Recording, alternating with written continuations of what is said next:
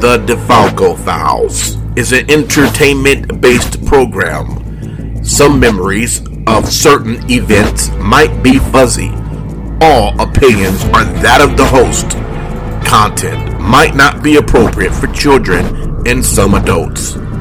Listener discretion is advised. And remember, the truth is here. Vegas Badboyz of Podcasting presents The DeFalco Files with FSW owner Joe DeFalco and your host, Matt Michaels. Hey everybody, it's Matt Michaels here on the DeFalco Files with the owner and creator of the Future Stars of Wrestling here in Las Vegas, Mr. Joe DeFalco. Joe, FSW just had a big show this past weekend. How you doing after the show? And uh, we'll get into uh, a little bit about the show here in a second. Uh, going good. You know, it's it was the first step in place. You know, in a three-step program to get to survival of the fittest. You know, on August uh, 21st. So, you know, we had a couple of things in place. They kind of uh, fell through which again, it talked about it before about uh, New Japan running, and TJ Perkins hit me up about the 21st. And then when I messaged him today about it, he's like, "Oh, I'm going to be in Cali for the 21st, which is the New Japan show." So, right. Um, is that affecting anyone else that you had uh, scheduled? Well, it, stopped uh, the idea of using, you know, Bateman and we had talked with the uh, the former one percent and guys like that that they all worked that show. If you know, I already knew Tom Lawlor wouldn't be there. Whether we had something for him, out of sight, out of mind, out of mind, out of sight. You know what I mean? Right. So it was like we knew, you know, once that date came up, that guys wouldn't be available. So we had to uh, figure it out. You know, we have a lot of we have a lot of things in place. Uh, but uh, I got a message yesterday from a promoter who's actually looking to run the day before. Uh, and they're going to use the FSW arena. And thankfully, we uh, purchased that second ring last week, so now we don't have we don't have to give up, you know, the rental fee. Now, basically, our rental right. fee for Silver Nuggets covered by somebody renting the venue the day before.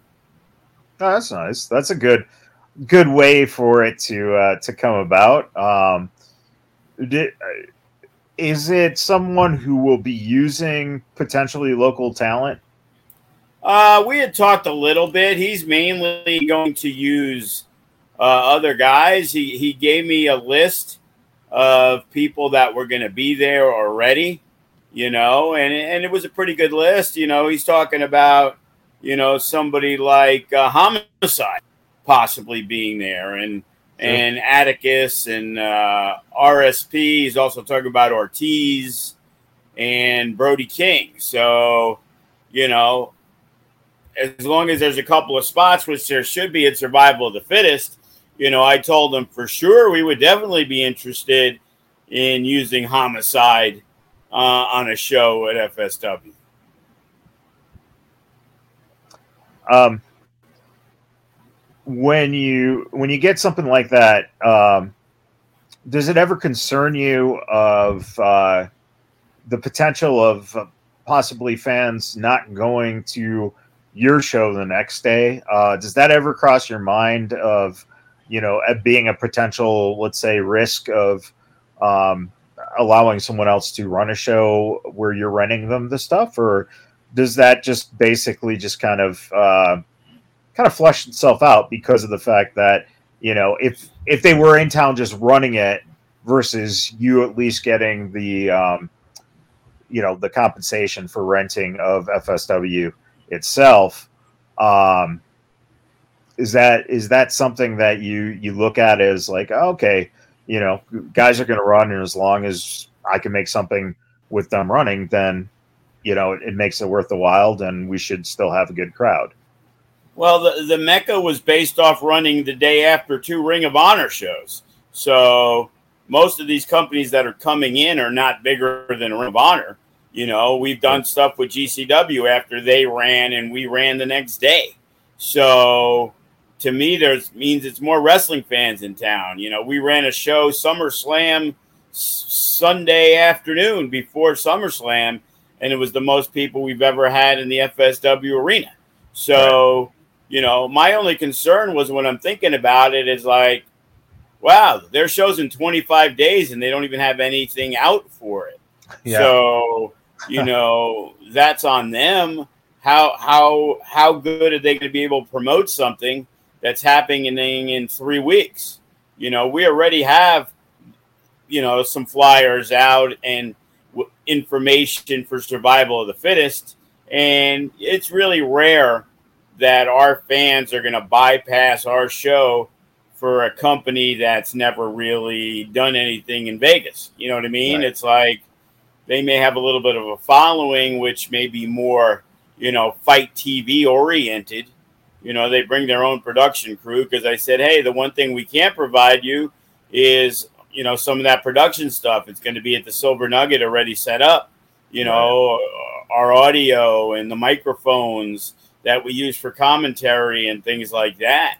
So, you know, they, they're hoping to do something. And again, you know, thankfully, some people are smart enough to understand that, okay, it's our first shot in Vegas. We're going to take it slow instead of some of these fly by night companies who roll in, try to run a big show, and nobody knows about it. And right. then nobody shows up to it. So, you know, it, it, it's good that, you know, that means there's going to be three shows that week. There's that other Lucha show at, uh, at the Silver Nugget. That's going to be running a few days after ours. Yeah. You know, different fan base. You know, if they promote it well, you know, I was I was I was a guy looking to try to get some people involved in running some big time lucha shows at the Silver Nugget because I think they could be hugely successful. Right. Yeah, and I think that you you you brought up a, a great point, and that's promotion. And um, it seems like that's something that tends to be overlooked a little bit when you are um, newer at doing things or newer to an area. For whatever reason promotion seems to be kind of something that's not in front of you. It's something that you kind of leave behind you and then you realize oh shit we're not selling tickets. Um, is that one of the reasons that flyering in a in an area like Las Vegas really kind of helps bring out people who might have maybe never heard of your product or uh, maybe just wasn't aware maybe they don't follow you on social media uh, you know is that old school method still something that seems to uh, bring in more walk up fans for you? I think it's a lot more difficult these days because back in the day, you know, we could go to a WWE show. Uh, okay, we're running the Mecca after Ring of Honor. We're inside Sam's Town and we're handing out flyers to five to 800 fans that are there. So, you know, throwing a flyer at Walmart or a swap meet or things like that is really throwing something against the wall and hoping something sticks. The good yeah. part about it is, you know, I'll never I'll never buy flyers locally because you know the price is four times, five times the price than going on, you know, online and getting it. So when right. I'm getting 2,500 flyers for 90 bucks, you know, the problem also becomes getting the students to hand them out and actually like paying attention to where they're going. Uh, with social media and what we have, we, we have a fan page. Well, the fan page consists of all people who buy, who have bought in tickets. I'm not going to add somebody who doesn't come to the show because their friend requests to add them. You know, and we have an email list. And we initially had gotten our own email list. But now every time 90% of our tickets get sold, it's through PayPal, Cash App, whatever. And their emails are present there. So now I've made up a list of two, 300 emails. And every time we have a show, you know, I'll include the flyer and I'll say, hey, this is what we got going on, big show, blah, blah, blah, blah, blah, Silver Nugget anniversary. We got this. This is going to be here. So it goes right to the source. You know, yeah. now you can go right to the source. So the problem is when you're a company that kind of travels around and you're not GCW and you don't have that huge fan base, who are you hitting up? Yeah the fan you got in Arizona or California that you're going to hope is going to drive five and a half hours. Well, if you're relying on them, you're in fucking Shit's Creek because, you know, other than Kelby Klein, you don't got a lot of people that are going to be driving up. Yeah. Yeah, that makes a lot of sense. A lot of sense. Um, and uh, you had a big show with the uh, high octane new beginnings this past weekend. Uh, right away. New No Limits champion Matt Vandagriff. Um, Deja vu. Yeah. Uh, have you ever had? I mean, this is the first time it's happened with the No Limits title, but have you ever had a championship um, literally pass uh, three straight times um, or or more? No, that uh, yeah, I, I guess we can say that. Uh, Tyshawn Prince was the champ. Sean Ricker beat him for the title. Two weeks later, Remy Marcel beat Sean Ricker for the title. And two or three weeks later, Tyshawn Prince beat Remy Marcel to gain the title. So right. that happened many years ago. And this is the first time that uh, it's exchanged hands between the same two people three different times. And who knows? It could be a fourth. Jay Vidal has put his FSW career on the line. Which on is... August 21st, he is so confident that he is the better man. That he'll yeah. put his career on the line. He wasn't waiting to make sure that there was going to be a rematch clause, you know, interjected into the match. He wanted the match. He was mad, you know, and you know, Brand Brandy was as as upset as Jay Vidal was, obviously, in losing the uh, the championship. She may she may go on strike from FSW uh, if Jay Vidal doesn't recapture that championship. Yeah, and uh, I, the only way to make it up to her is to uh, get Kross back for uh, a run of shows so that no, uh, no, different Brandy, Brandy, different Brandy. Oh, it's the other Brandy who loves Jay Vidal. Gotcha. That's Brandy Lowry who loves Kross. Kross, wow. Come on, uh, yeah. Know your Brandies. One's with a Y and one's with an I. oh man. Um, well then, See, that's uh, the that's the stuff I need to keep up with. That's what makes right. me the wondrous promoter that I am. Uh, well, you know what though? It's actually that's a great point. That you know that familiarity is something that you don't get in a lot of places, um, and uh, really shows. Uh, you know when you recognize people and know people at the door. Um, and you can actually you know point them out on the list before they even give their name which yeah. i've seen you do so it's it's very well, impressive and then to coincide with my my my personability that's through the roof you know how how could you not be loved? You know what i'm saying? That's what makes rocky t jealous. You know what i'm saying? That everybody loves joe defalco except the wrestlers who don't get the big push that they want. Then they hate joe defalco. He's a piece of shit well, you know, it's reminiscent of uh, an old man who was forced into retiring just uh, this week. Uh, you know, having the uh, the daughter and son-in-law step right in. I'm pretty sure Joey and Rocky T are waiting for you to uh, announce your oh. retirement. Oh, they're waiting in the wings, but You know, if I had to pay off the 14.6 million like he did, I would have just taken it out of the 500 million in my own bank account instead of taking it out of the company funds. Yeah, yeah. Just for, saying. For as smart and uh, you know, for for what he did over the years for business, it's just remarkable that he was stupid enough to just do that.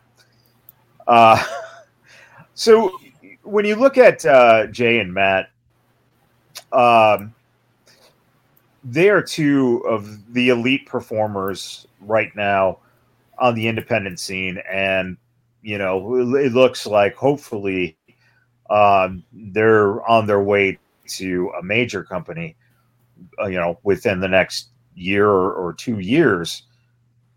With this rivalry, how have they been able to keep it fresh so that the fans stay engaged? Because that's something that you can always, you know, point to when you have guys wrestling and and you know Jay puts his career on the line. That's a fourth time in a row that Jay will be wrestling Matt. Is that something that they you feel have been able to elevate to uh, a you know a, a better level uh, of performance uh, on each match, so that the uh, the fans are staying engaged and uh, are ready to see um, what could be a final blow off match? Well, you know, everybody pays attention to title changes, as we said. You know, Matt, if you've looked over him for the last year, year and a half, from the unguided to where he is now, it's a different persona. It's a different yeah. person. You know, Matt is similar to Jay Vidal, that those guys were enthralled in a, in a major tag team and one because of personal issues and one because of injury issues forced them to go out on their own and they were singles guys when they first came in and we definitely saw the potential but right. we didn't see them explode till after the tag team ran its course and they went back into their singles thing you know matt vandagriff comes back in way better shape matt vandagriff puts on a great match now we don't see Matt Vandagriff until the uh, anniversary show, and he's got a whole new look. And you know, he he has he has that major league feel about him. Yeah. And you know, whether that's because he got the opportunities to wrestle, you know, Davey Richards, Mike Bailey, T.J. Perkins, you know, and, and all the guys, you know, Kenny King that he's gone through you know, the confidence level, that's the most important thing. You know, there's plenty of guys who are really good, but when you get to that next level, when you step in the ring, you're not intimidated by, you know, someone at a much higher level. You know, I always yeah. said the same thing when we talked about, you know, uh, Bryce Harrison with Paul London. As good as Bryce was the first time he wrestled Paul London, it was like, I, I'm just happy to be here. Yeah. And after that experience and his continued growth, and then working with Austin Aries, by the time he wrestled Paul London the second time, the confidence level was through the roof. And I said, if you had no knowledge that one of these guys was in the WWE, you couldn't tell which one because they both presented themselves at such a high level. Yeah. And, you know, and, and that's what we've seen. And we've seen that what tons of FSW guys. You know, you can bitch, you can complain, you can rail things that we do, but Chris Bey got the confidence. Kross got the confidence. Lacey got the confidence. Sepha got the confidence. You know, and I'll go as far as guys who haven't made it to that national level. Remy Marcel has gotten that confidence. You know, Cody not intimidated to be in the ring with Nick Gage. You know what I mean? It's like sometimes people need to take a step back. Jacob Austin Young with Davey Richards, you know, yeah. Damian Drake. So many uh, of our longer term guys who've gotten Hammerstone. You know, there was a time when, you know, it was a big deal for Hammerstone to be in the ring with somebody. But now, you know, that's a that, that, that's a huge deal for Fresco to be inside the ring with Hammerstone and Ice Williams getting that opportunity and yeah. everybody who's gone through the pike because we still have those guys. You know, we still have TJP around. We have Hammerstone. We have Bey. You know, he's looking at, you know, who he'd like to engage with, you know, down the line. You know, Gregory Sharp, you know, had the opportunity now to work at Davey Richards. It's been a while. You know, he had Paul London early on years ago, and they had a really, really good match. You know yeah. what I mean? So it's like, you know, when when the guy is hitting me up about using the arena, you know, those are just some of the guys that I'm going to pitch to him. A funny bone, you know, you know, just off the top of my head, a Cody or a funny bone and homicide, you know, would definitely be uh, an intriguing match. Yeah. You know, uh, if Ortiz is coming in, you know, do we incorporate LAX into the right. mix? Uh, do we call? Oh, we can't call Danny Limelight because he's in uh, New Japan that day. So, but yeah, you know, there's the, you know, that'd be a real interesting version of Homicide LAX one, Ortiz LAX two, and Limelight LAX three. You know. Yeah, um, and, and, you know, interesting uh, to to think of the possibilities uh, especially with those kind of talents wrestling some of the uh, FSW guys, um, definitely is is intriguing. Uh, you mentioned Hammerstone and Fresco. Uh, how do you think uh, Fresco fared in that match? Uh, because I thought it was a very good showing from him. Yeah, without a doubt. You know, Fresco, other than his Big Valley run, is predominantly being used as a tag team wrestler. So, you know, it's a little more difficult. And, you know, bottom line is taking on Hammerstone, you're taking on one of the best in the business. So, you know, all you can do is look at it. I didn't see every part of the match to know. You know, I, I clipped through some stuff and, you know, from what I saw, you know, he presents himself well. You know, I talked with Hammerstone and you know, he, he's he's a big proponent on guys listening and and you know trying to seize the moment, and you know even in promos, letting you know letting letting both sides get their words in.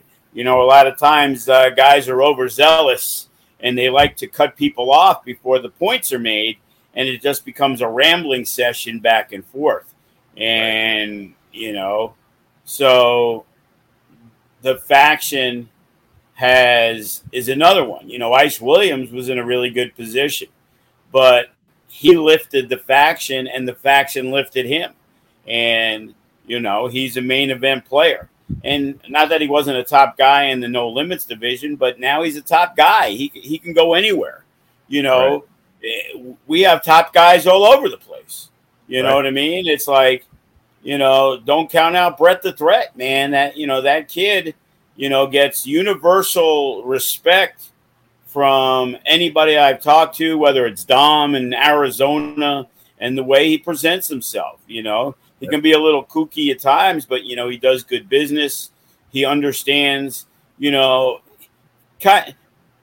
not to make comparisons of like Kevin Kross, because Kevin was heads and above above anybody who I ever saw, you know, with gimmick character, mic stuff. But Brett the Threat's the type of guy who his wrestling continues to come along and it, it's definitely strong, but just the persona and the way he presents himself, you know, stands out amongst the younger guys. Yeah. Yeah. And, uh, you know, uh, getting a chance to uh, finally uh, put down Caljack uh, was something that was very um, I think rewarding to to see him. Uh, a little odd. What was that? It was a little odd. Yeah, but but overall though, he's still you know just being able to to have that win over him um, was was good to see in that sense. Um, yeah, the match itself, I, I, agree. It was it was a little odd. Um, well, it was a lot odd, but yeah. But you know, it's it's you know how, how do you how do you um, how do you present that to a guy like Cal Jack and a guy like Brett who are kind of on different spectrums. Cal Jack having the experience and, and Brett, you know, still being the younger guy. How do you feed that back in terms of letting them know, you know, your thoughts about how it went and and how do they present it to you afterwards in terms of giving you feedback from what they thought? Well, we haven't had that conversation yet, and we we definitely will. Uh, I was kind of outside, and you know, I heard different stories from people, and, and I kind of saw the ending, and you know, it wasn't what I expected. It's pretty much all I can say at this moment because that's not what I thought was going to happen. So then there ended up being a, a promo back and forth that you know I had no knowledge of. So as I said before, before I make full comment on it, you know I, would like to watch everything, yeah. but to say that I thought everything went smooth in that match, absolutely not. Um, when you look at uh, Gregory Sharp, uh, Kid Isaac, that that was a pretty decent uh, showing for Kid Isaac against uh, you know someone who's been such a great uh, uh, you know talent in, in the ring and the new persona that he's had the last year or so. Um, is is Greg it, when Greg gets a guy like Kid Isaac? Is that um, something that I think Cal, I think Cal Jack's online too for you. Yeah, I know. yeah, Cal Cal Jack uh, is monitoring uh, hundred percent of the show. But when you get a, a guy like Kid Isaac wrestling Greg, is that kind of something that is um, a chance for him to show that he can hang with a guy like uh, Greg Sharp? Well, to over the you know, Kid Isaac's come in. He works hard. You know, he's he's been our sound guy. Got some opportunities on Future Shock, and I believe I had talked about it last week that you know a couple of the mainstays came up to me to make me aware that they felt that Kid Isaac was uh, you know deserving of some some some more. You know what more is, you know that's kind of up to me to figure out, but getting more opportunities and you know right. Jacob Austin Young worked him in a tag match. Uh, Remy Marcel, you know, saw him in something and put him over. Uh, you know, and you got to understand it, it, was tough for Gregory Sharp because he had no knowledge of who he was going to wrestle because you know he was pulling names out of the hat and yeah. whichever one oh wait, they were all Kid Isaac. So, needless to say, he was also well prepared for Kid Isaac and who, who put up a good showing. You know, all Kid Isaac can do at this point is improve and try to get people to take notice. That's how you move up the ranks in FSW. You know, when you get that opportunity, you're generally starting at the bottom and you're earning your way to wherever it is you're going to go. And regardless of what people like to believe, the way you get there is by proving yourself. Nobody's sure. holding anybody back. You know, nobody's not looking for somebody to succeed. You know, I understand if I don't care for Hammerstone, for example, oh, well, I'm going to bury him. Well, all burying him would do is not make him want to show up anymore, and you're right. going to lose out on a great talent. You know, all the guys who have risen the ranks will all tell you that they thought they were deserving of higher accolades, championships before they ever got them. And, yeah. you know, go ask a Jay Vidal, and he understands that he wasn't ready when he thought he was ready because now he sees where he's at now. And now he understands the time and the effort and the building of a character and having people believe in you, you know, is a big deal. You know, you can't just put the belt on somebody and then hope he grows into it. You know, yeah. back in the day, WWE, I remember when uh, JBL, and JBL was, you know, part of the APA, whatever. Simmons is gone. And literally within one month, he went from now I'm the New York tycoon guy from Texas to I'm the heavyweight champion beating Eddie Guerrero. Yeah. And JBL, six, eight months later, was one of the best heels in wrestling. And it would have been a much bigger deal if he won the title then instead of them, you know, jumping it and within a month putting the title on him because it was kind of like, what the fuck? Because when you're perceived as a jobber, when you're perceived as a mid card guy, you know, going in, it's like, can Nick Zander beat Hammerstone for the heavyweight championship? Of course he can. But if you did do it, you'd want to do it when the time was right. It's yeah. like not okay. Here's this guy a year and a half in. He's gotten hot. Oh, he wins the title, and now we hope he grows into it. No, he he's got to get. It's time.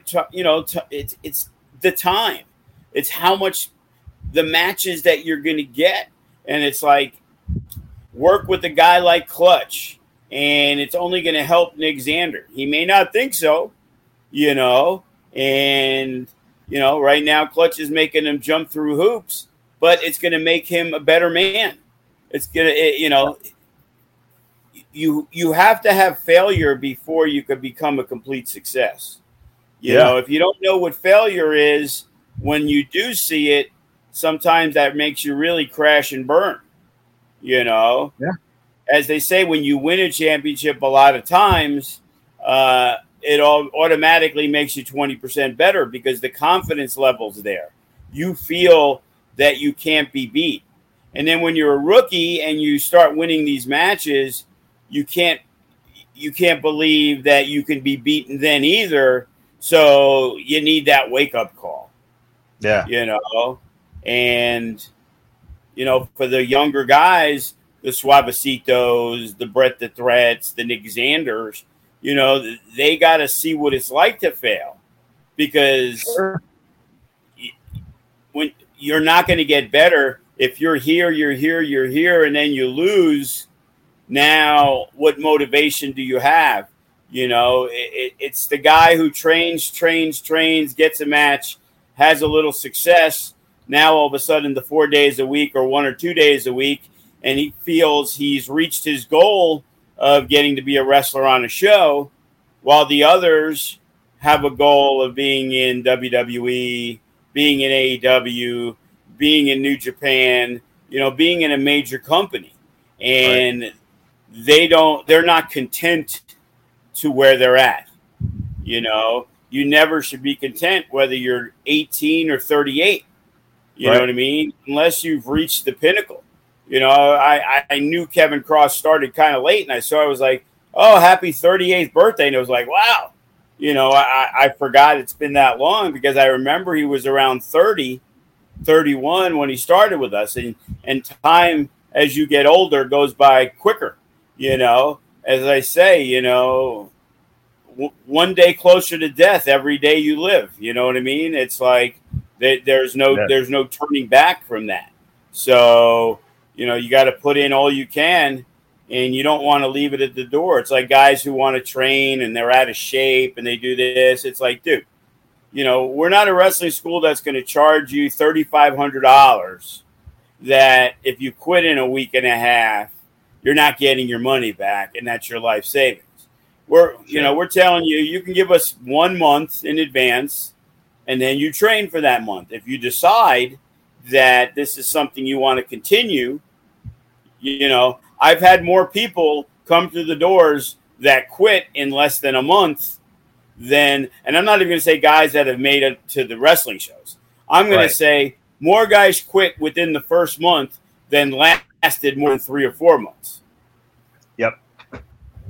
and I think that's universal because I mean, even back in your early 2000s, it was the same way at UPW. You see a guy, and uh, you, you'd have him in class, and there was something that you could just tell that that person was gone. Like they they wouldn't be there more than you know two two three weeks. Um, get get that first money's worth, and then be like, I'm I'm done. Um, and I think that you know that's something that is commendable too, where you allow the person a chance to see if they like this or not, because a lot of people don't know what it feels like to be a pro wrestler, let alone everything that goes into uh, developing, you know, your your talent. Uh, if you have the talent for it too, so there's a lot there. Um, and I think Cena is a great example too in WWE. Remember, Cena came up, did the whole ruthless aggression thing with uh, Angle, got some speed going, and then they almost let him go because he hit that point where no one knew what his character was. He had no direction. Then they found the Thuganomics thing, and he took off, and he never looked back because he was ready for that opportunity. Is that something that uh, you know some of the guys have to realize is that what they're learning what they're preparing for is basically to be ready for when that opportunity whatever that opportunity might be if it's fsw or if it's you know uh, someone who's been around for a while and trained a while who's ready now like a matt vandergriff or jay vidal or damian drake to be prepared that if they're called upon by, you know, one of the companies uh, to to sign and go, that they're ready. That that opportunity, they know they can do it because they have that confidence and they're ready for it. Of course, you know, you can look at Gregory Sharp. You know, here's a guy who's been around for nine, ten years, and he finally won his first championship in FSW. Uh, you know, there's different ways to get there. You know, Gregory Sharp's always kind of been a middle guy down the road, you know, involved in no limits title matches. Him and Gatson headlined the Silverton when the following, you know, reunited. Uh, and, and, he wrestled and, Paul London. He was in a tag team with with the uh, the the agency, and he's been around a consistent figure in and out because he was traveling and doing a lot of other different things. And then he did the hyper streak thing, which again was a solid mid card act and wasn't what some people would say my flavor of the month. And. I did not see him as a champion. And he saw differently. And we came to the conclusion that hyper streak is not that guy. And he went in, you know, guns a blazing you know, after losing to Remy Marcel. And you look at him and you're like, wow, I can't believe that guy never had a championship before. But that guy was never that guy. Right. You know what I mean? And it was like now he's always been a guy, and that's what I said I didn't like about Hyperstreak was that guy has good mannerisms. That guy is good on the microphone. That guy can be very passionate that the Hyperstreak character doesn't really get to utilize. So, you know, that's like saying, hey, you know what? You're a great home run hitter, but we want you to bunt. Well, you're probably a shitty bunter. You know, you're not going to make 40 million a year because right. you bunt good and you have a good batting average. People want to see you hit 50 homers, you know, right. and, you know, Gregory Sharp's put it all together. Matt Vandergriff over a period of time has put it together. Jay Vidal, you know, and then the older guys that have been around a long time, you know, we've seen numerous incarnations of Cody, whether it was Crash Test, whether it was Cutthroat, whether it was Illumination, whether it was, you know, the original Dark Order that he was in with the brother Smith to Death Proof. And then you got Remy Marcel, the, the lovable guy with the fro, to the 86er guy, you know, totally different. You know, Hammerstone was a Thor ripoff. You know, you you have to continually evolve. You know, Yeah. Funny Bone is one who's a similar wrestler, but body type, he became like a Brian Cage, who would do Right. this wild, crazy stuff. But then, as bulked up as he is, most people would stop doing that. But those guys continue to, you know, do everything with so much added muscle, you know, to the routine. You know, and then you got smaller guys. You know, if you look at Bryce Harrison, you know, he was probably no more than a buck 75. But when he was first starting to get his run, he was probably a buck 40, buck 50. And he put on 25 pounds of muscle. So if you didn't see him before, you would think he was a small guy. But we saw, you know, the, the, the mature, the, the maturization of him, where he matured. And Damian Drake's the same way, where he was the skinny kid. And now he, he's kind of filled out a little bit. You know, Yeah. Matt was the chubby kid. And, you know, Jay Vidal, you know, he, he has gotten himself in fantastic shape. And and Nick Xander, he's another guy. He was Yeah. he was kind of a little puffy, you know, when he came in. You know, Brett Well, the Threat. That's the Brett threat. the Threat yeah. was an he had an I said he had an MMA body, you know, and now he knows that's over and he's put all his eggs in the wrestling basket and he's gotten himself in fantastic shape. And generally that's going to be helped. You know, you want to get looked at. Appeal is very important. Not to Yeah. say that you can't be heavy set and and get gigs, but you better be as good as fucking Samoa Joe. Look how long it took that dude to really get on a national level. You know, WWE didn't look at him for a long time, even though when he was killing it at Ring of Honor or or Impact. You know, Joe, I'll I'll be honest with you. When Joe was at UPW, Regal was one of the guys who came in because they'd have WWF would have guys come in every month uh, to work the show and to kind of work the guys a little bit and kind of see. And Regal was one of the biggest supporters who, you know, went back and basically said, You guys got to see him. This guy's great. And the honest answer was Vince did not like his body type. no, and- same, same thing with Mick Foley. Yeah. Yeah. So it's it is very important and you know that's that's a very interesting thing too um when you see a guy enter the ring if you see them up close and you go oh my god I can't believe that they're that small when you see them up close that means that the illusion that wrestling is is working when you think that they're huge in the ring but they're fairly average size with a you know a t-shirt on and some jeans after a show. And i think that's something that guys kind of have to realize and when they do that's when they start making the strides. You have to look the part um, whatever that part might be. Look at hammerstone.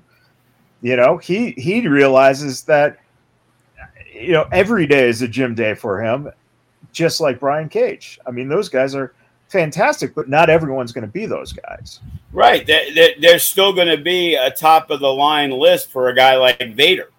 You know, you know, if a 400 pound monster comes along, you know, it's a little easier to push, but you can't be a five foot five monster. You, Right. you, you know what I mean? It's like, you know, you, you talk about larger than life. I'll go the opposite route with Sean Daivari.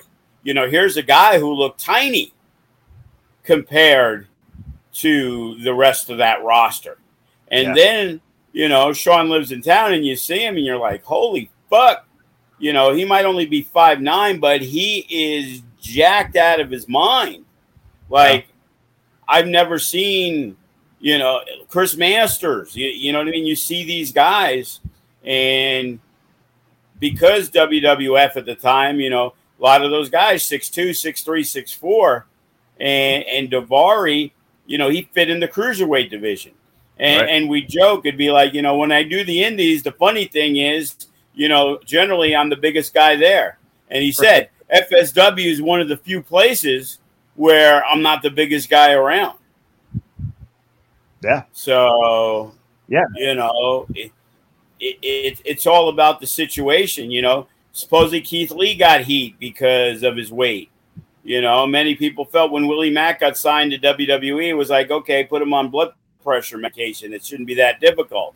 But it was, hey, look who we signed. You know, this guy could be like the next JYD, and Vince may look at him and say, oh, that guy's way too heavy for us. You know, yeah. my my question is, since Triple H has, has been a proponent of the indie guys and just looking for workers and not looking for body types, you know, does it does it Kevin Kross get a call back?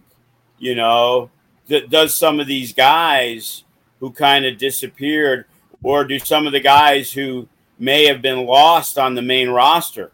Like, hey, does Donovan Dijak come back as Donovan Dijak and get put in a decent position? You know, right. I think Austin I think Austin Theory doesn't have any issues because I know Triple H loved him and, you know uh, Vince obviously did. You know, but he's the perfect John Cena example. The Drew right. McIntyre that these guys came in as the chosen one, and it took Drew to be released and three years away to finally put it all together and getting to work with him one time you know, when I first used them, I was like, yeah, you know, whatever. The the chosen one, three MB, get the fuck out of here. You know, it's like, okay, we needed a WWE guy. We got the hookup from Matt Hardy. We used him on the show, and it was like, holy shit! If anybody gave me money to start a wrestling promotion, Drew McIntyre would be the first motherfucker that I would sign. You know what I mean? Yeah. And it's like, so they did see the talent now, it may not have worked out, but that didn't mean the talent wasn't there. And it's the same thing with Theory. Theory should be a multi time world champion. Now, whether he does or no, he could fall off the wayside, but he started at a young age. This is what he's been all about. You know, met him a few times. I know he was tight with Bey and Kross and stuff like that. And, you know, he, he seems to have it going on. So, you know, he's a guy that you know, I predict in, you know, maybe two years will be the guy leading, you know, WWE. And if not, he'll be the FSW heavyweight champion. So it's up to him. Well, you know, and and that's a and that's a very interesting uh, you know thought that is, you know, not only um, for particular talents now possibly getting a, a you know, callback getting a chance to come back. Uh, but also uh, some of the creative guys too, like having a Road Dogg back. Um, you know that that might be someone who comes back into the fold because uh, how long? How long's Regal's contract in AEW? well, well, you know, and that's a good question too because it puts more pressure now on AEW to deliver, you know, for these guys um, something that's worthwhile and is not just a paycheck, because you know there are going to be guys who are going to want to go back there now that Hunter is in control of both talent relations and creative too. That's a key thing. It's they've never really done that, um, and I think that that's that's smart because that's essentially the role you're in. You know, you're you're the guy who's you know everyone's going to have to go through creatively. You're you're planning out how where things are going, and also, uh, you know, if guys have problems, they have to come to you, and you have to you know, you guys have to talk it out. So, I think that you know, you kind of understand that if those guys who like working for you if they were elsewhere and then they get an opportunity to come to Las Vegas, they're going to reach out to you to work for you. Um, is that really something that is kind of important and kind of gets lost on the bigger level because of the fact that when you have these bigger companies, there is a structure to it, but in reality, if you have that one person who is that in between and creative person, that can make a big difference. In this business, the only way you're getting somewhere is because you know somebody who may know somebody. There's way too much talent out there to begin with. Okay. Yeah. Now, I've told the story. Chris Bey goes to 205. Sanjay Dutt sees him, who is friends with us. He knows Bay, gets him on the 205 show or main event or whatever it was. Uh, Bey just came off wrestling at Impact probably the week before. Yeah. Still not offered a contract. They see him on WWE TV looking, giving him good opportunity to look good. Now all of a sudden they reach out to him. And he also he also I thought on that uh 205 because I I was there. I thought he wrestled Daivari's brother too. He did. Yeah. He wrestled Ariya. Yes. So they needed a guy, and Sanjay was the first one. And Sanjay's best friend Sean Daivari. So you know, I don't know. I don't know if Daivari was there at the time, but I know uh, Sanjay, you know, made the call. And it's the same way everywhere. You know, guys get signed. Well, you know, a lot of people think Brody King got signed because Malachi Black's his boy, and he got brought in with him. You know, and you know, if you go down the pike, guys are getting look, getting better look ats and look sees because they know somebody. They're going to Yeah. get that tryout before another guy who's just as good if he doesn't know anybody, if he isn't trained by the right people.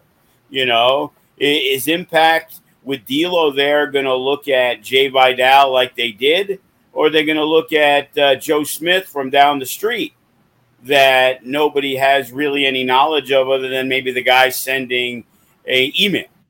Yeah. You know what I mean? It's it's networking. You know, that's also part of the reason why when somebody has a fucking seminar who's been in the business and done stuff, take advantage of that situation. The first seminar we ever did was with Nick Dinsmore, Eugene, okay, in 2009. And then we brought him back probably late 2010, early 2011 for uh, the uh, Samstown show against Alcatraz. We did another Yeah. seminar, and literally like one or two people showed up, you know, and we had a good turnout for the first one. And then when I asked, it was like, oh, well, you know, uh, we went to the last seminar, and it's like, yeah, do you think Nick Dinsmore taught you everything you could learn in fucking one two hour seminar? And it's like, it's making connections with people. Now, six months after that, he is now signed to be a trainer at NXT. Yeah. And it would be like, hey, Nick, this is Matt. Uh, we met at uh, FSW. I took your seminar a couple times. Well, I would believe if you're anything worth a shit, he's going to answer your email and give you the best advice to move forward. It's not going to guarantee you anything, but it's going to get that foot in the door that 10,000 people are trying to get their foot in. And Yeah. you're able to get the foot in. And it's like, Davey Richards, take advantage. TJ Perkins, take advantage. Lance Hoyt, take advantage. Like these are some of the guys who've done some seminars where the turnout was mediocre at best. And it's like, you know, that's great that 60 people and 20 from around the United States fly in for a Booker T seminar. But if you want to learn, you know, the inner workings of actual wrestling, not the business, because Booker T is great for the business. He can get you involved in all that stuff. But a Davey Richards, a TJ Perkins, you're going to tell me that you shouldn't learn. You're a no limits guy and you don't have any interest in coming to a seminar with one of the best technical wrestlers in the world. You know, Yeah. that that makes me feel that your drive may not really be there. You know, and, and I could be wrong, but again, everything is perception in this business. And if I perceive you're not working hard, just like I had somebody who I felt wasn't around a lot to train, got them booked on a show. They had a terrible match at the show. So I didn't book that person on the show. And then I booked somebody else. And then as a student, they came to me a little disappointed that they didn't get an opportunity. And my response was, well, I got you on a show that got you paid more than you normally would get paid to work the show. Now, I'm not going to say it was all your fault and it was predominantly the other person's fault about how shitty the match was, but also you were in the match. So you were in the match You didn't make it any better. And I haven't seen you train more than once a week for the last three months.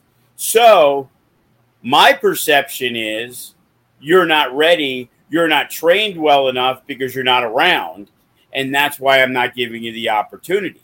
Now, I could be totally wrong, but perception drives this business. If I don't see you, again, out of mind, out of sight, when other people are always around, it's a little easier to give something to that person because they're around. And yeah. they don't have to be exactly as good.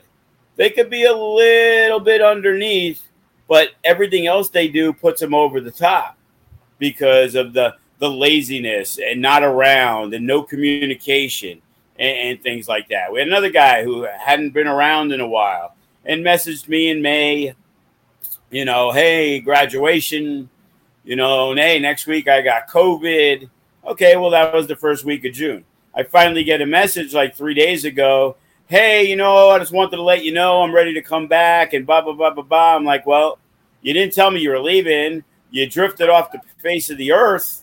Like, you're not in my fucking thoughts other than I saw you at another show and you didn't come to ours and you didn't help and you were supposed to be in the Battle Royalty anniversary show. So now you're nowhere. You know, now I'm not cutting you the break on your dues. If you're going to be late, then you don't train because I try to go out of my way and all I ask is for communication. So from June 5th, after your, you know, after your COVID, what happened for the next seven weeks? You know, that's cool. You went and did your own thing, but you made sure to inform me that you couldn't make the breakdowns and setups of AEW weekend because of something you were doing, but then you neglected to mention anything else and then just expect to like pop back in. It's like, yeah, you're you're welcome to train, but you know, don't don't think that there's going to be a spot for you over somebody else who's who's been around. Yeah and it also goes to show too. Um, one of the things that I'm most impressed about the guys from Doms at Arizona is that man, they they show up looking the part, they act the part, and you know you don't see them in a, a light of uh, complaining or anything like that.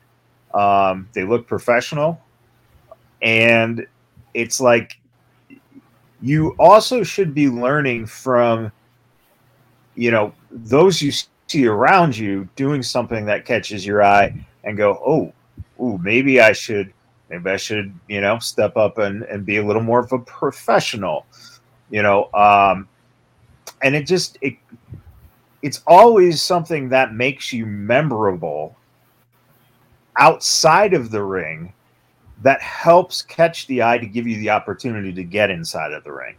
And I think that's well, a, here, here's I got two quick stories about the Arizona crew. Okay. So about five days before the show, technically I have nobody booked. Uh, Dom had talked about coming up, and he mentioned to me, "Oh yeah, they know they're not booked at all, but uh, a whole group is coming up." So then, as I put the card together, I knew I had a couple spots, and you know, I confirmed with Wolfgang. I'm like, hey, I heard you guys are coming out, blah blah blah. You got a list, and that's where I needed a match for Damian Drake, so Devin Reno got a spot. Yeah. Uh, I had the four way, and Wolfgang was going to be in there, but he messaged me the day of the show that he had a work emergency and he couldn't make it, which was fine because I had Jordan Cruz in that spot. But the main thing was Kevin Koa was not booked at all. Okay. And he had been, you know, the first time I saw him, I wasn't impressed. And then he worked a tag match and he worked another match and he looked pretty good. And I know the Arizona guys put him over strong. So I'm like, okay, you know, nervous jitters, whatever it is, bad match, it didn't work, whatever. You know, I think he fucked up Ricky Tenacious in the match, might have broke his nose, something like that.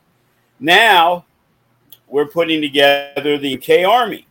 And obviously, we saw AJ Mana and Kevin Koa. Well, the day before the show, the other person who was scheduled to be in that messages me, you know, and again, not saying the excuse is uh, not to be there, but unfortunately, it's a continuous thing where there there just seems to be where things don't seem to work out, and that person just doesn't seem to make certain things when we're trying to do stuff, and it's like, well, I understand there's life things going on, but in the FSW life of you wanting to be a wrestler, I can't put you in a spot if I don't know. If I know the Vegas guy may not be there and I can count on the guy driving six hours from Arizona will. And it was like, well, Co is part of the MK Army in Arizona. He's a big guy. He fits the part. You know, the idea of the MK Army is not really a tag team. But again, right. you know, Brian from the wrestling scene, you know, jumps the gun. Oh, the new tag team. Dude, it's just two guys. Why why they may be a tag team, they may be singles. There may be another guy, you know. But uh, you know, those guys came in and they showed tons of fire and within two minutes of beating guys that one guy nobody even ever heard of in FSW and another guy who is very infrequently worked for us in Jeffrey Excellence, these two guys got over enough to where people are intrigued to see what's going to happen with them. And you know, I, I got I got big hopes for AJ Mana, who's who's young, who's inexperienced, he's green as green can be. But yeah. you know, he, he, he's trained with Rikishi. You know, he, he's listened to Toa and Sefa so he's got a good head on his shoulders. He's a guy who's like, I don't care if it's a battle royal, I'll drive all the way down. Uh, I just want the spot. I don't care, you know. Yeah. And you know, sometimes people don't want to just be in a battle royal and have to drive five hours back and forth, regardless, because yeah. a lot of people feel like it's a meaningless spot. But when you're hungry and you're trying to prove that you're deserving you're going to take whatever you can get and be happy about it. Yeah. And, and, that's when you decide to use people, you know, more often that they're willing to sacrifice because it's all a sacrifice. Right. You know, when you're driving from from California for your payday, you're lucky if you're breaking even. You know, maybe if you're not eating food, you know, right. But you're going to a promotion. You know, Jordan Cruz you know, hit me up the day before. Hey, I had a cancellation, blah, blah, blah. I know it's late notice. And it's like, bro, I'm glad you hit me up. Love Jordan Cruz. You know, I got ideas for Jordan Cruz. But to get him back in the mix, you know, he reached out. You know, here's a guy who could say, yeah. "Hey, well, you know, I'm the I'm the Hollywood Heritage Champion. You know, at Level Up, I'm the man. Like you come to me, I don't need to come to you." No, he's professional enough to know that hey, we're a separate entity. He likes what we got going on, and he wants to be a part of it. What do I need to do for you, Joe? You know, I told him, hey, I just, he's like, hey, whatever you need from me, I'm there. And you know, those are the type of people that you want to find room for. You right. know, a good guy who looks good, who can wrestle, who wants to do whatever you need him to do. Like that's a four tool player out of four. Yeah. You know, that's Barry Bonds without the juice. You know what I'm saying?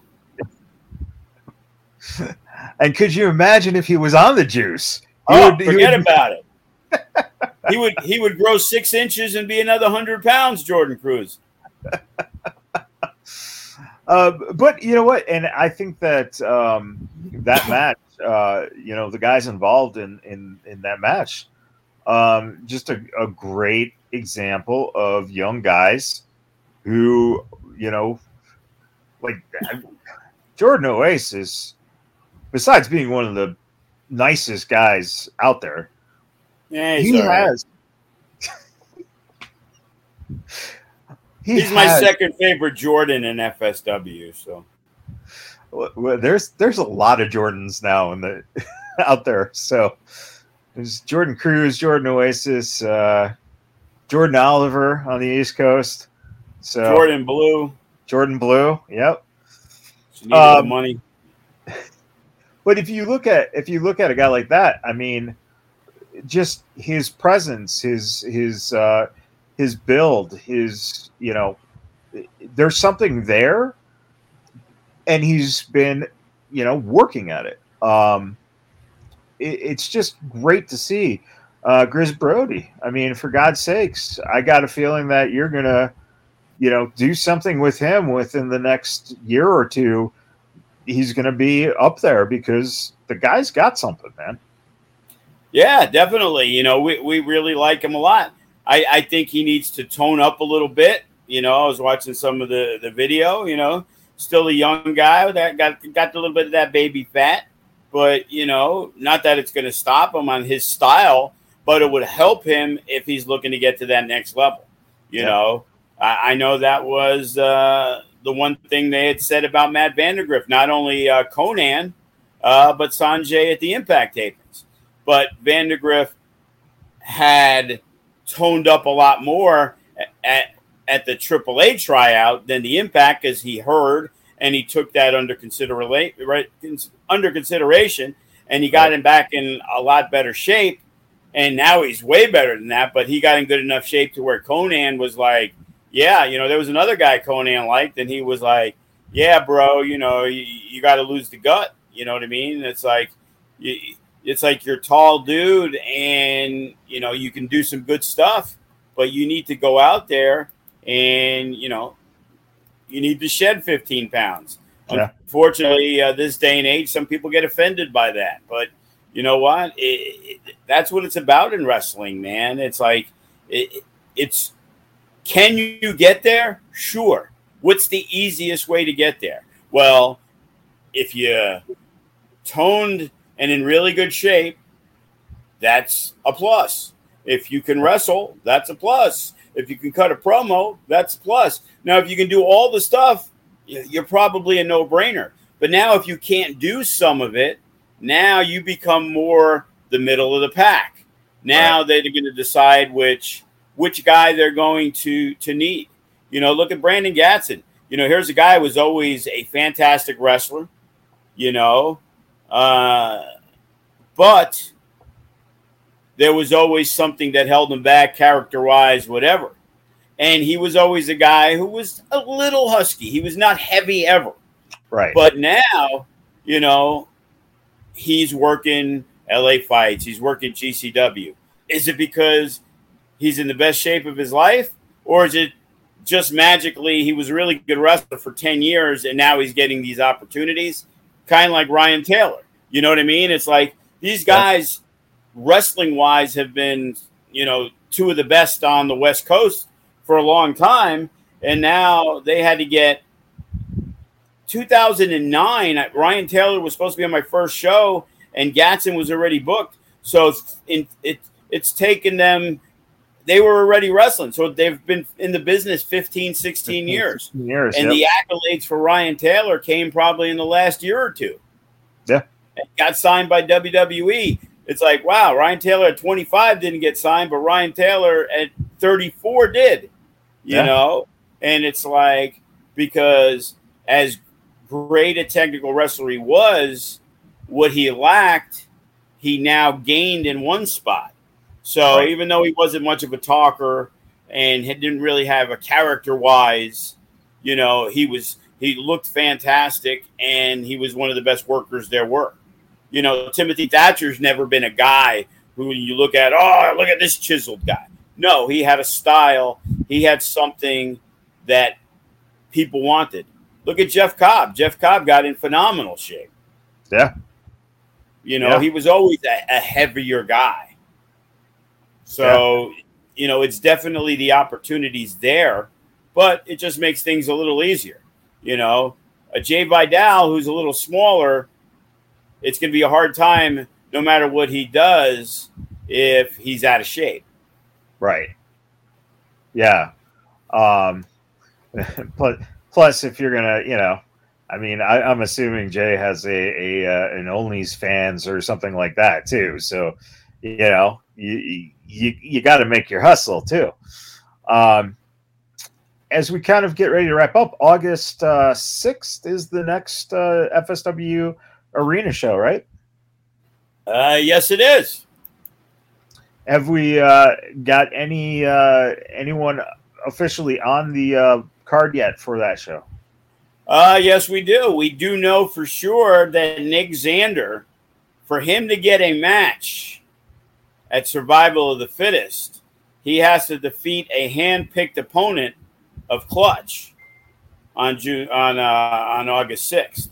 Also, uh, after some of the issues that happened after the match with Hammerstone and the faction, it looks like Shogun and Hero Lou will be in singles actions taking on members of Lights Camera faction. That's excellent. Excellent. And uh, I'm sure there'll be some other things uh, that we'll talk about next week as we uh, start to get closer to that date. Um, again, uh, it's another show you can catch if you're not in Vegas on the FSW network for $6.99 a month. Uh, and you can go back, you watch if you haven't seen uh, New Beginnings, you can go watch that. Um, you know, a lot of good stuff on the network to check out. Uh, and I'm sure you know we'll see some other uh, some other matches here soon get announced. So keep your eyes open on uh, Viva show. Man will be back on the sixth for sure. There we go. Yeah, Gregor, Gregory Sharp, Damian Drake. You know, we, we haven't figured everything out yet, but those are, are also uh, who will be on the show on August sixth. Uh, I do know Hammerstone will not be there and uh, who else? Uh, Sky High will be there. The Suavecitos will be there. Uh, Brett the Thread will be there. So you know it's going to be a full crew. Yeah, and it's all building towards survival of the fittest too. So yes, uh, you definitely want to check that out, uh, especially if you're in town. Uh, root on some of your favorites and see where we're going uh, leading up to uh, Survival of the Fittest, which is going to be one hell of a, a, show this year. So, yeah, um, and, and, we may have some uh, added uh, national talent if uh, that company runs our venue yeah. on the twentieth. So, yeah, um, we're going to see uh, Brandon G. I don't think anybody minds seeing uh, Brody King versus Hammerstone. You know, I thought. See, I was going to say Brandon G. versus Brody King. Well, we we want we we want to make sure Brody King has a cakewalk that first match. You know, we don't want to sure. we don't want to put him in with the heavy hitter. He's the he's the Glen Lerner of FSW, Brandon G, right there, the heavy hitter. You know, speaking of Brody King, I think uh, a number of years ago, uh, I think Brody King and Bateman, I believe, were in a tag match against uh, Spider and Damian Drake and beat the hell out of those two. Uh, you know, could it be time for yes, Damian Drake? To... One of one of my favorite tag team name. I mean, uh, faction names. They were the Doomsday Carnival. That's right. Led by Sinn Bodhi. Yeah, yeah. So you know, maybe maybe we see Damian Drake uh, finally get a little revenge for uh, you know losing all the way back then. I'm pretty sure Spider took the pin. what? Hey, Spider out of retirement. Tommy Deuce. Just saying.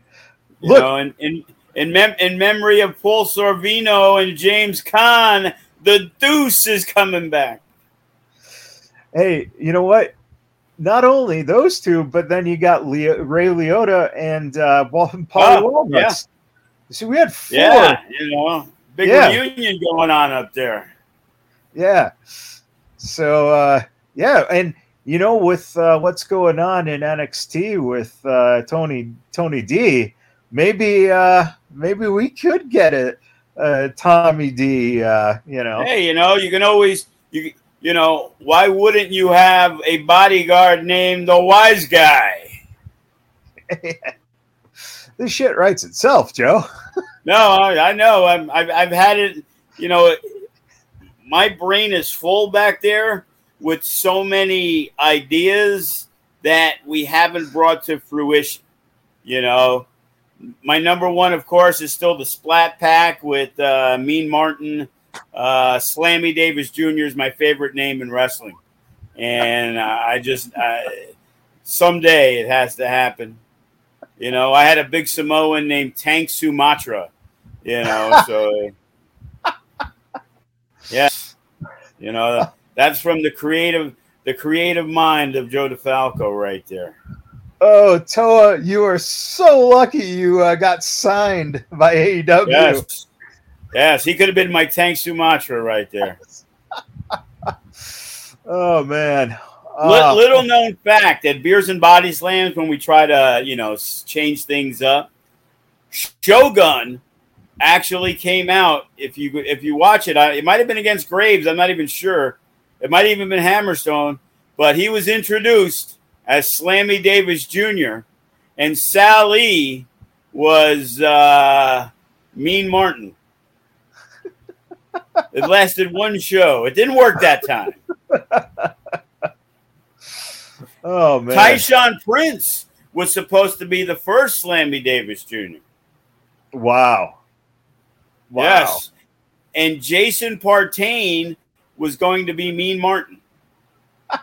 he was going to come out with the uh, you know, the, the glass with the what you call drinks that they liked with the olive in it, the, the martini. Olive, yeah, like a martini. Yeah, yeah you know, we had big plans back at the Silver Nugget back in the early days. Now that we're back at the Nugget, we may have to uh, bring it to fruition. We could have the Splat Pack take on the 1%, kind of like Kane and Diesel with our own version of it. You know, I do own the rights to the name.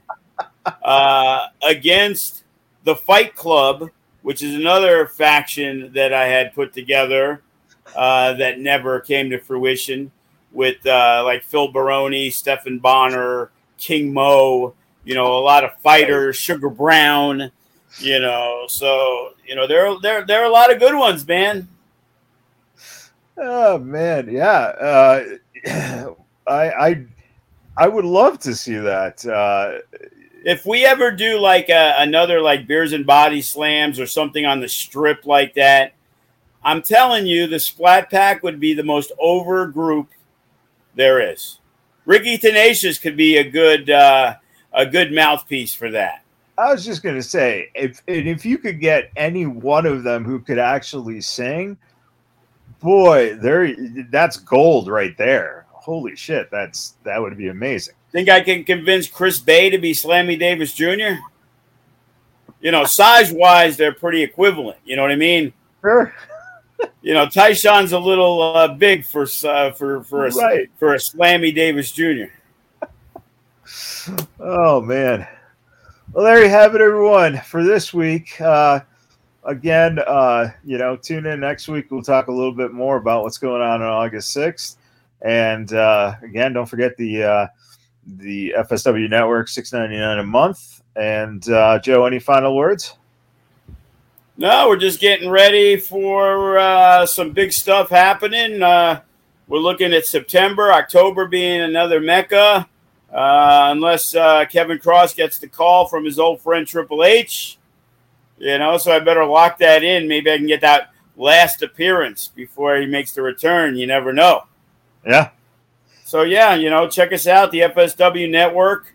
Uh, these shows are all on there all for the low, low price of six ninety nine. You get yourself, you know, a couple of shows a month.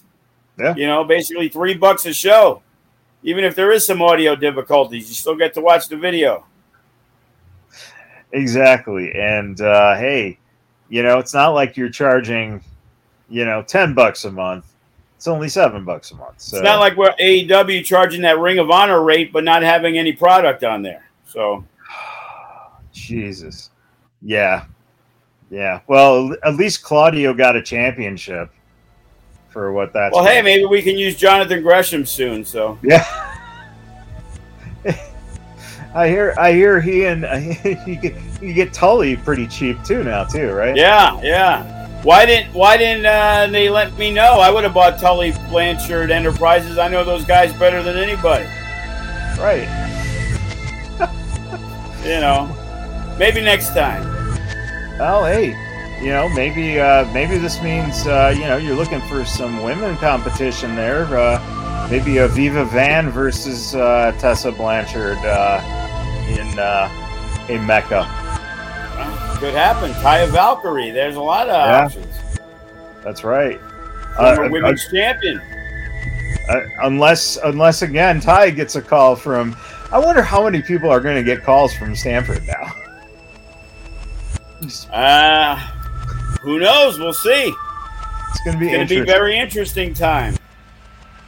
but until then, everyone, take care, and uh, we'll see you guys next time.